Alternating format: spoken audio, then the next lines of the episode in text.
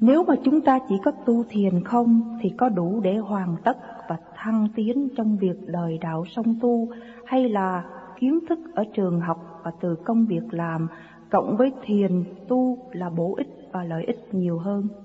Cần tu để đạt sự thanh tịnh rồi mình mới nhờ đời mà tiến, nhờ hoàn cảnh mà tiến. Mình quán thông là mình tiến. Sự kích động đến với mình mà mình không có rối loạn vẫn giải được là nhờ cái thiền nó mới thanh tịnh. Cái ý lực mạnh mẽ đó nó giúp cho phần hồn tiến hóa mà thể xác được an nhiên, tốt đẹp. Cho nên phải đời đạo sống tu là vậy.